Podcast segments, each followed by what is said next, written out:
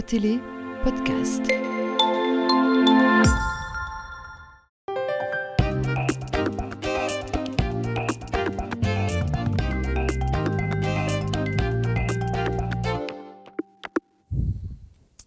Madame, monsieur, bonjour, bienvenue dans Zone Franche, notre entretien à cœur ouvert du mercredi. Avec nous cette semaine, Jacques Enrard, bonjour. Bonjour. Vous êtes bien connu à, à hein, vous êtes sportif de haut niveau. Vous avez, comme nageur, participé aux Jeux Olympiques de Mexico en 1968. Vous avez consacré votre vie au sport, hein, puisque vous êtes professeur d'éducation physique de formation. Euh, vous avez été entraîneur, dirigeant, et peu de gens le savent, vous avez failli participer à une deuxième Olympiade dans une autre discipline que la natation. On va laisser le suspense hein, quelques minutes pour ceux qui ignorent cette information. On les laisse réfléchir le temps de faire connaissance et de découvrir l'homme derrière le sportif. Alors vous, Jacques Enrard, vous êtes né à La Loquette, hein, c'est un quartier euh, de Pérouet, c'était le 15 décembre 49, 49, donc ouais. euh, vous avez 74 ans. Et, et- et comme beaucoup à cette époque-là, vous êtes né à- dans la maison familiale. La cuisine. Dans la cuisine, sur la table de la cuisine. Oui, comme beaucoup, hein, effectivement. Euh, vos parents, ils avaient quoi une, une scierie, c'est ça? C'était une scierie. À l'origine, c'était une saboterie. Puis avec l'évolution, on est c'est devenu une scierie, puis une caisserie et sillage de long de, de chênes et autres. Mhm. C'est- Ça venait du, du grand-père paternel, hein, cette, cette Le grand-père entreprise paternel, oui. Il venait- on vient de Nîmes, près de Touvin. Il était Ouais. sabotier. Il est venu parce qu'à Pérou, il n'y avait pas de sabotier qui faisait des pieds gauche, pieds droit. Ils faisaient Ouais. tous la même, euh, la même pointure. Et Ouais. il est venu s'installer. D'accord. Alors, quand vous naissez, votre papa euh, Jean, lui, il est, c'est un sportif. Hein. Mais mon père jouait au basket à Péroué dans les années 40, 50. oui. Mhm.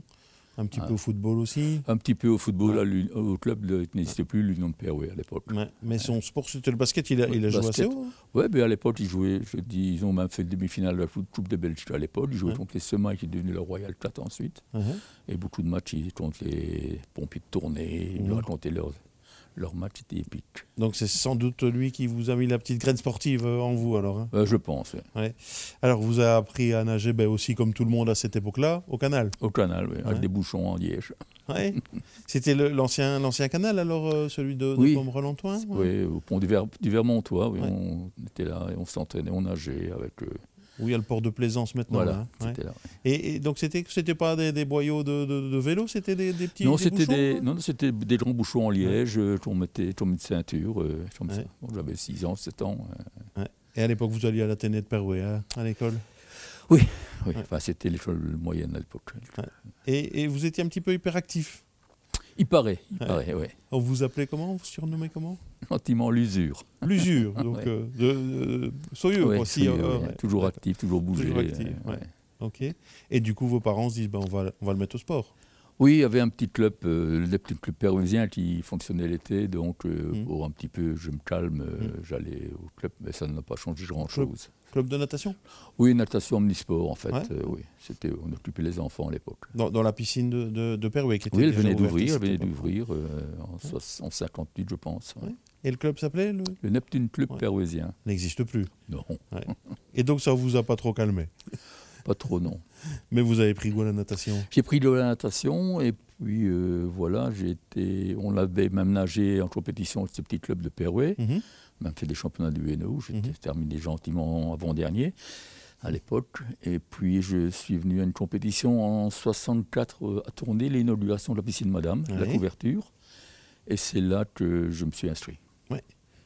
Et ce qui m'a motivé, voilà, ah, c'était piscine couverte, euh, autre chose, water polo et tout. Ouais. C'était le meilleur club de la région en natation Bah, Ah, c'était le seul club qu'il y avait dans la région, avec, euh, bah oui, avec, le- avec celui-là. Ouais. Et le polo rouge, bien sûr, mais qui est une fédération travailliste. Et puis, vous allez partir comme internat au niveau de, de l'école? Oui, je suis parti à l'internat, donc euh, à PEC, parce que toujours pour les mêmes raisons de d'usure. Ouais. L'instituteur est venu voir vos parents. Bon, oui, en disant, Ouais. bon, ça allait à l'école, mais j'étais au fond de la classe et j'étais un, beau, un doux rêveur, donc on m'a Ouais. envoyé à PEC, Ouais. et ça m'a fait du bien. Ouais. Et, et pour la petite histoire, cet instituteur, c'est, ce sera quelqu'un d'important plus tard dans votre vie. Oui, de mon beau-père. Ouais. Vous avez épousé sa fille alors. Voilà. Très bien. Et donc voilà, vous vous retrouvez à, à Pec et, et puis euh, en, Ben, en internat et vous allez nager à la piscine Madame. Alors. Je rentre euh, le mercredi pour aller à l'entraînement à Madame et le samedi, je m'entraîne deux fois par semaine. Ouais. Et puis, euh, tout en allant. Puis un jour, je regarde la télévision, je pense c'était les Jeux de Tokyo, je pense. Et puis, je vois Alain Godvalès, un nageur français, recordman du monde du 100 mètres. Ouais.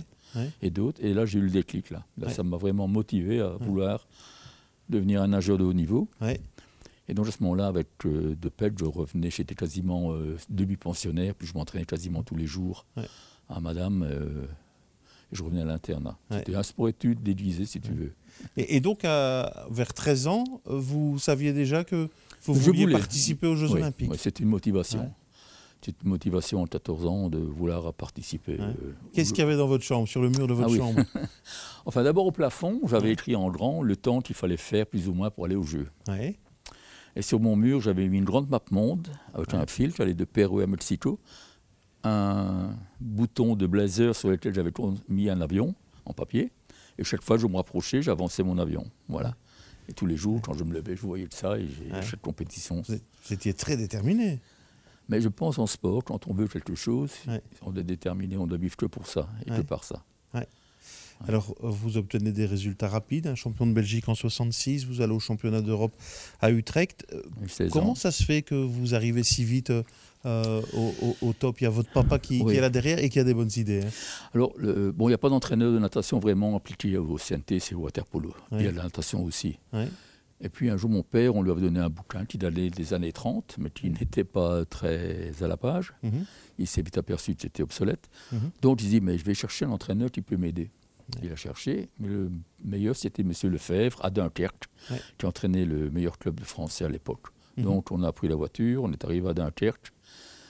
Et ça, si tu as fait le contact, j'allais le week-end à Dunkerque, les petits congés, j'allais à Dunkerque. Et le- l'entraîneur donnait le programme à mon père Mhm. pour l'appliquer. Ouais.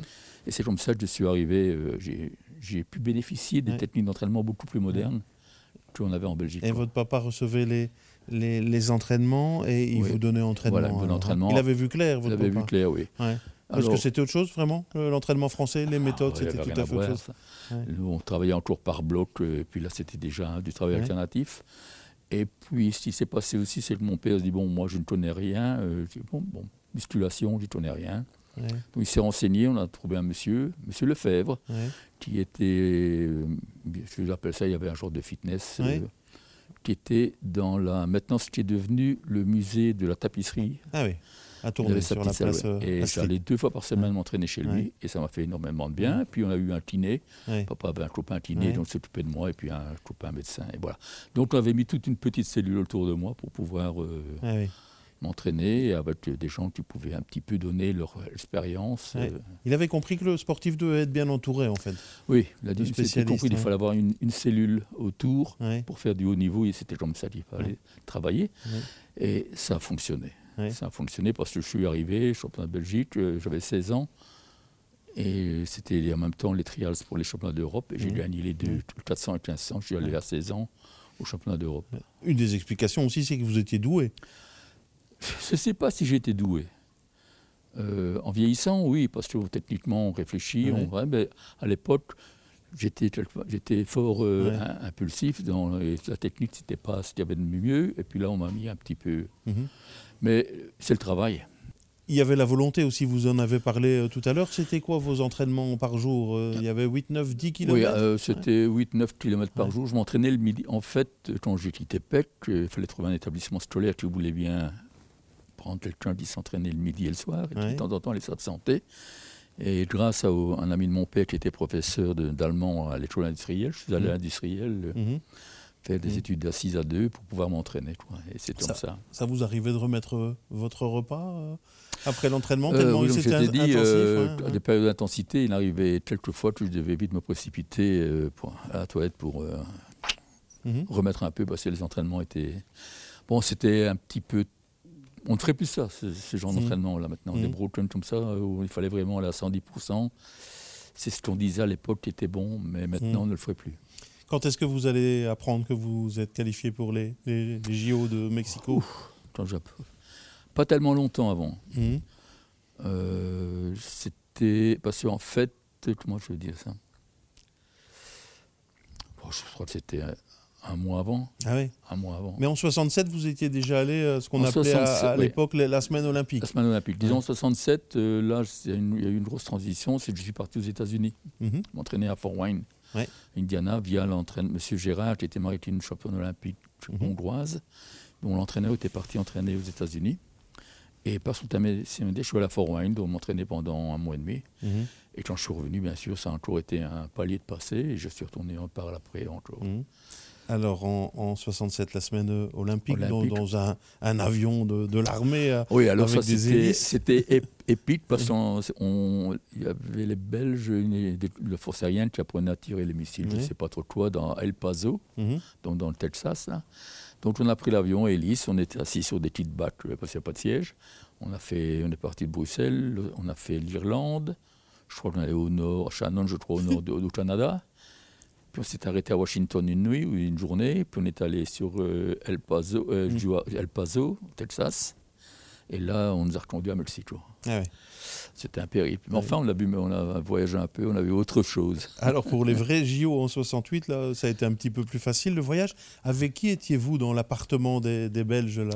Mais écoute, à l'époque, ils avaient mélangé les athlètes, Ouais. ce qu'on ne ferait plus maintenant, euh, par discipline, sans savoir lequel finissait plus tôt ou pas. Moi, j'étais avec Gaston Rouland, qui à ce moment-là euh, peignait, c'était sa folie, c'était Mhm. le, le peigner, ça sentait l'huile, la, la peinture à lui dans le- Ouais. l'appartement. Euh, Roger de Vlaming Ouais. et euh, Jean-Pierre Montseret. Le y avait regretté. Jean-Pierre Montserrat, un cycliste qui a été champion du monde et qui est mort Voilà. très jeune dans un accident. Euh, vous avez terminé 14e, hein, vous avez fait le, 14e, le 15e, 400, euh, le, Ouais. 4, le, le Le 404 1500. nage et le 1500 mètres. Ouais. hein. Vous avez fini 14e au, au 1500 mètres. Vous dites j'ai raté mes jeux. Pourquoi? J'ai raté mes jeux, pourquoi? Parce que d'abord, on a eu, d'abord en premier lieu, on faisait nos préparations à Fort-Romeu à deux- 2000 mètres. L'année des Jeux, les Français n'ont plus voulu des Belges euh, faire leur stage, donc on a, retre- on a cherché un autre lieu d'en- d'entraînement très élevé, à Avignon, 70 mètres d'altitude. Et alors, il y avait un changement d'entraîneur aussi. euh, c'est M. Dupont qui s'est occupé. Alors, on est arrivé à Mexico et les entraînements n'ont pas changé. Quand on arrive à Mexico en fin d'altitude, Mhm. on a un temps d'adaptation, c'est-à-dire on fait des petits entraînements très légers au début, au bout d'une semaine, on commence à le monter.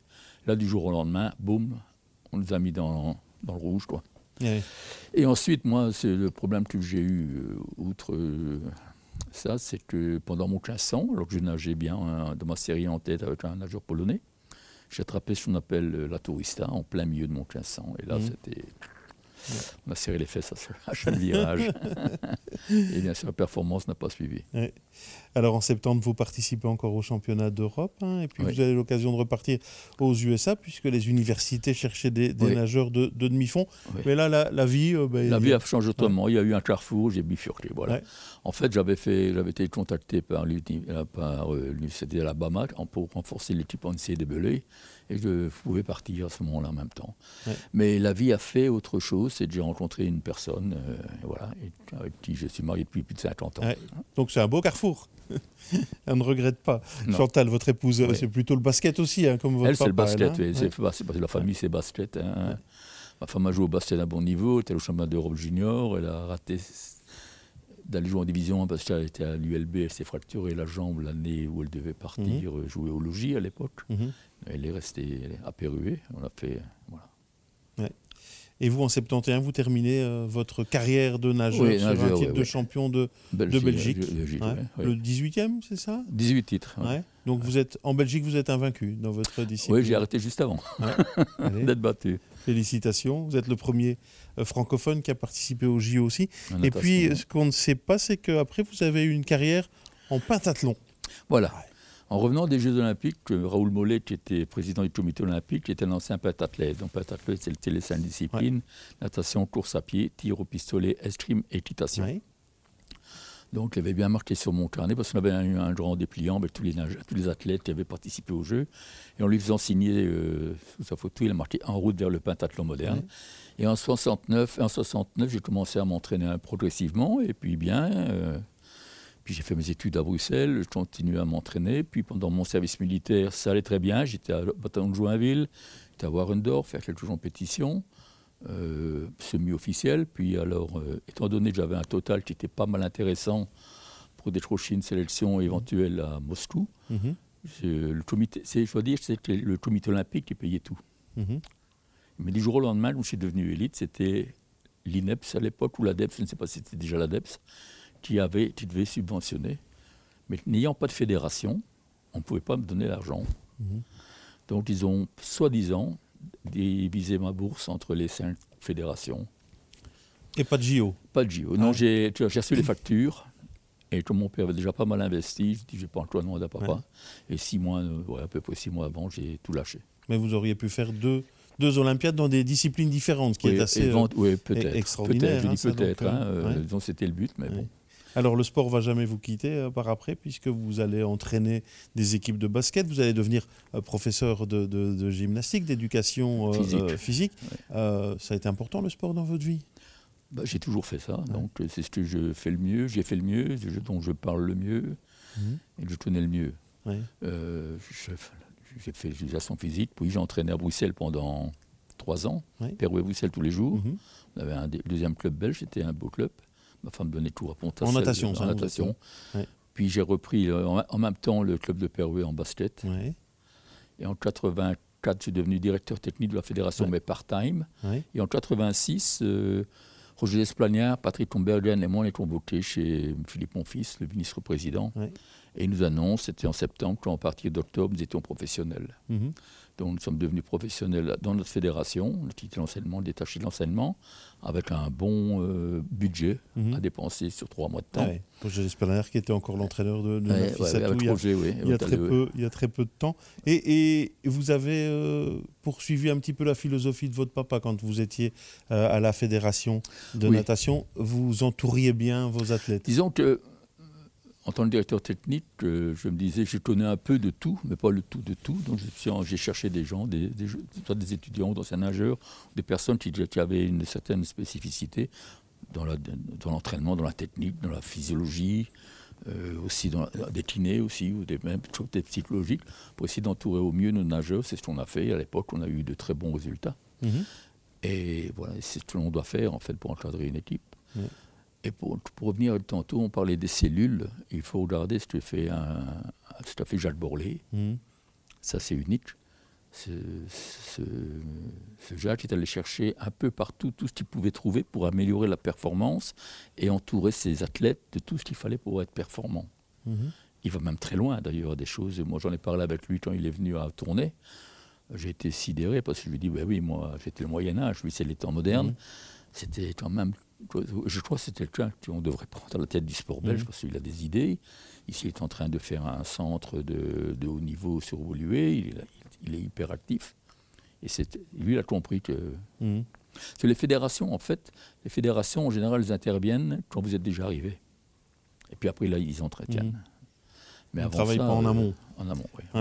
Alors, vous avez entraîné euh, Bernissard euh, en natation, vous avez été à, Denain comme entraîneur, euh, vous avez été prof de, gym, ça c'était votre, votre métier à l'école industrielle où vous avez commencé l'école à l'Athénée Royal de Leuze, puis à la Fédé pendant 7 ans. Retour à, à, Leuze et vous avez fini comme prof de gym à l'Athénée Royal de Perouet, où tout a commencé finalement, la boucle, la boucle, la boucle était bouclée. Vous nagez encore de temps en temps? J'avais repris l'entraînement entre guillemets avant la pandémie pour nager en Masters. Et ici, je essayé de retourner à la piscine, mais j'ai quelques petits problèmes avec mon dos. Là, je dois mhm. tenter, ça passe. Et je vais reprendre. parce que c'est la seule chose que j'ai fait de bien. Je suis pas encore bien fait. Mhm. C'est pas facile, les piscines dans notre région. Il n'y en a pas beaucoup. Elles sont fermées. Celle de Perouet, elle ne va pas rouvrir cet été. Ça, ça vous attriste Vous êtes nostalgique Tout m'attriste au niveau sportif dans notre région. Je trouve que le, le sport pour nos dirigeants, j'ai l'impression que c'est accessoire comme la culture. On ne met pas assez. Les gens ne se rendent pas compte que le sport, euh, la culture et autres, je ça sur mm. les deux niveaux, c'est un moyen euh, d'abord de, s'affirmer personnellement, de mm-hmm. s'accomplir. Ça vous apprend le respect, la solidarité. Ça apprend énormément de choses. Et puis, euh, dans les villes, on doit essayer aussi, c'est de donner le bien-être aux gens, leur donner ce qu'il faut pour un mm-hmm. peu s'épanouir à l'intérieur de leur ville. Mais là, euh, c'est un peu, un peu peu pour le moment. Je comprends, il y a d'autres impératifs pour, pour la gestion d'une ville que de s'occuper des sportifs et du reste, mais mhm. il y a quand même un travail à faire. c'est important pour la jeunesse, vous disiez, de faire du sport, de la culture. Et puis ça les accroche à leur ville, à leur ben, région. C'est ça qu'on va faire. Si on veut que, notre jeunesse reste dans notre ville, il faut leur offrir le moyen de s'épanouir culturellement, faire des activités d'intégration par la musique, par le sport, puis il y a des choses, il y a beaucoup de choses à faire de toute façon. C'est de l'utopie, mais il faut, tenter de, l'approcher quand même. Parce qu'il n'y a pas que ça non plus. hein. Il y a la mobilité, l'accès aux handicap- euh, pour les personnes à mobilité réduite. Quand je vois que je parlais avec une dame qui est une ancienne sportive en, en disport, euh, Marilyn Paulet, qui a fait qui a un palmarès énorme, Mhm. elle me disait Mais moi, je suis là avec ma. Maintenant, je ne peux plus conduire, je suis avec ma voiture. Ouais. À Pérouet, je ne sais pas bouger, je ne peux même pas rentrer dans un restaurant, j'ai rien fait, rien n'est fait. Et quand elle a eu le, vous avez eu le mérite sportif de la ville, Oui, euh, pour essayé. votre euh, oui, carrière, vous avez dit, elle mérite plus que moi. Ben oui, parce que moi, j'ai deux bras, j'ai deux jambes. Ouais. Et elle a fait Mais il faut voir son palmarès, si vous allez sur, euh, sur Internet, allez voir. Mhm. C'est impressionnant. Vous avez transmis le virus du sport à vos enfants Vous avez deux fils? J'ai deux fils. L'un était basketteur, il a joué à un puits, et puis il a joué en division 3 Boussu. Et Mhm. l'autre, lui, il a suivi papa en natation. Ouais. Il a fait une belle carrière aussi, il a été international junior. Ouais. Et puis lui, il a repris les entraînements à Denain aussi à un moment. Et c'est lui, j'ai toujours l'école de natation de Bernissard. Et euh, bah, tout petit, ils venaient, euh, vous voir au sport. Ils ont toujours été baignés dans ce milieu-là? Bah, toujours parce que maman, la maman jouait au basket, et puis Mhm. elle a entraîné au basket. Puis alors, bon, j'ai Cathy Wambé, qui a quand même euh, joué pendant 10 ans en équipe nationale. Mhm. Euh, c'est un milieu, on a toujours Mhm. baigné euh, dedans. hein. Mon, mon fils est professeur d'éducation physique aussi. Il y en a quatre dans la famille hein, qui sont professeurs d'éducation Euh, oui, physique. à mon hein. fils, ma femme, moi et ma belle-sœur étaient professeurs aussi. Et, Et, l'autre belle-sœur, cinq même. Et vos deux petites filles, il y en a une qui joue au hockey et l'autre fait du violon. Elle fait une petite, une Mais- petite infidélité au, sport. Est-ce que vous de- Oui, L'important, c'est qu'elles s'épanouissent Ouais, toutes les bien deux. sûr. Est-ce que vous avez d'autres passions que le sport? Vous faites un petit peu de peinture Oui, mais c'est du naïf. hein. Je ne voudrais pas les montrer. Que mes petites filles, je les trouve jolies. C'est ça.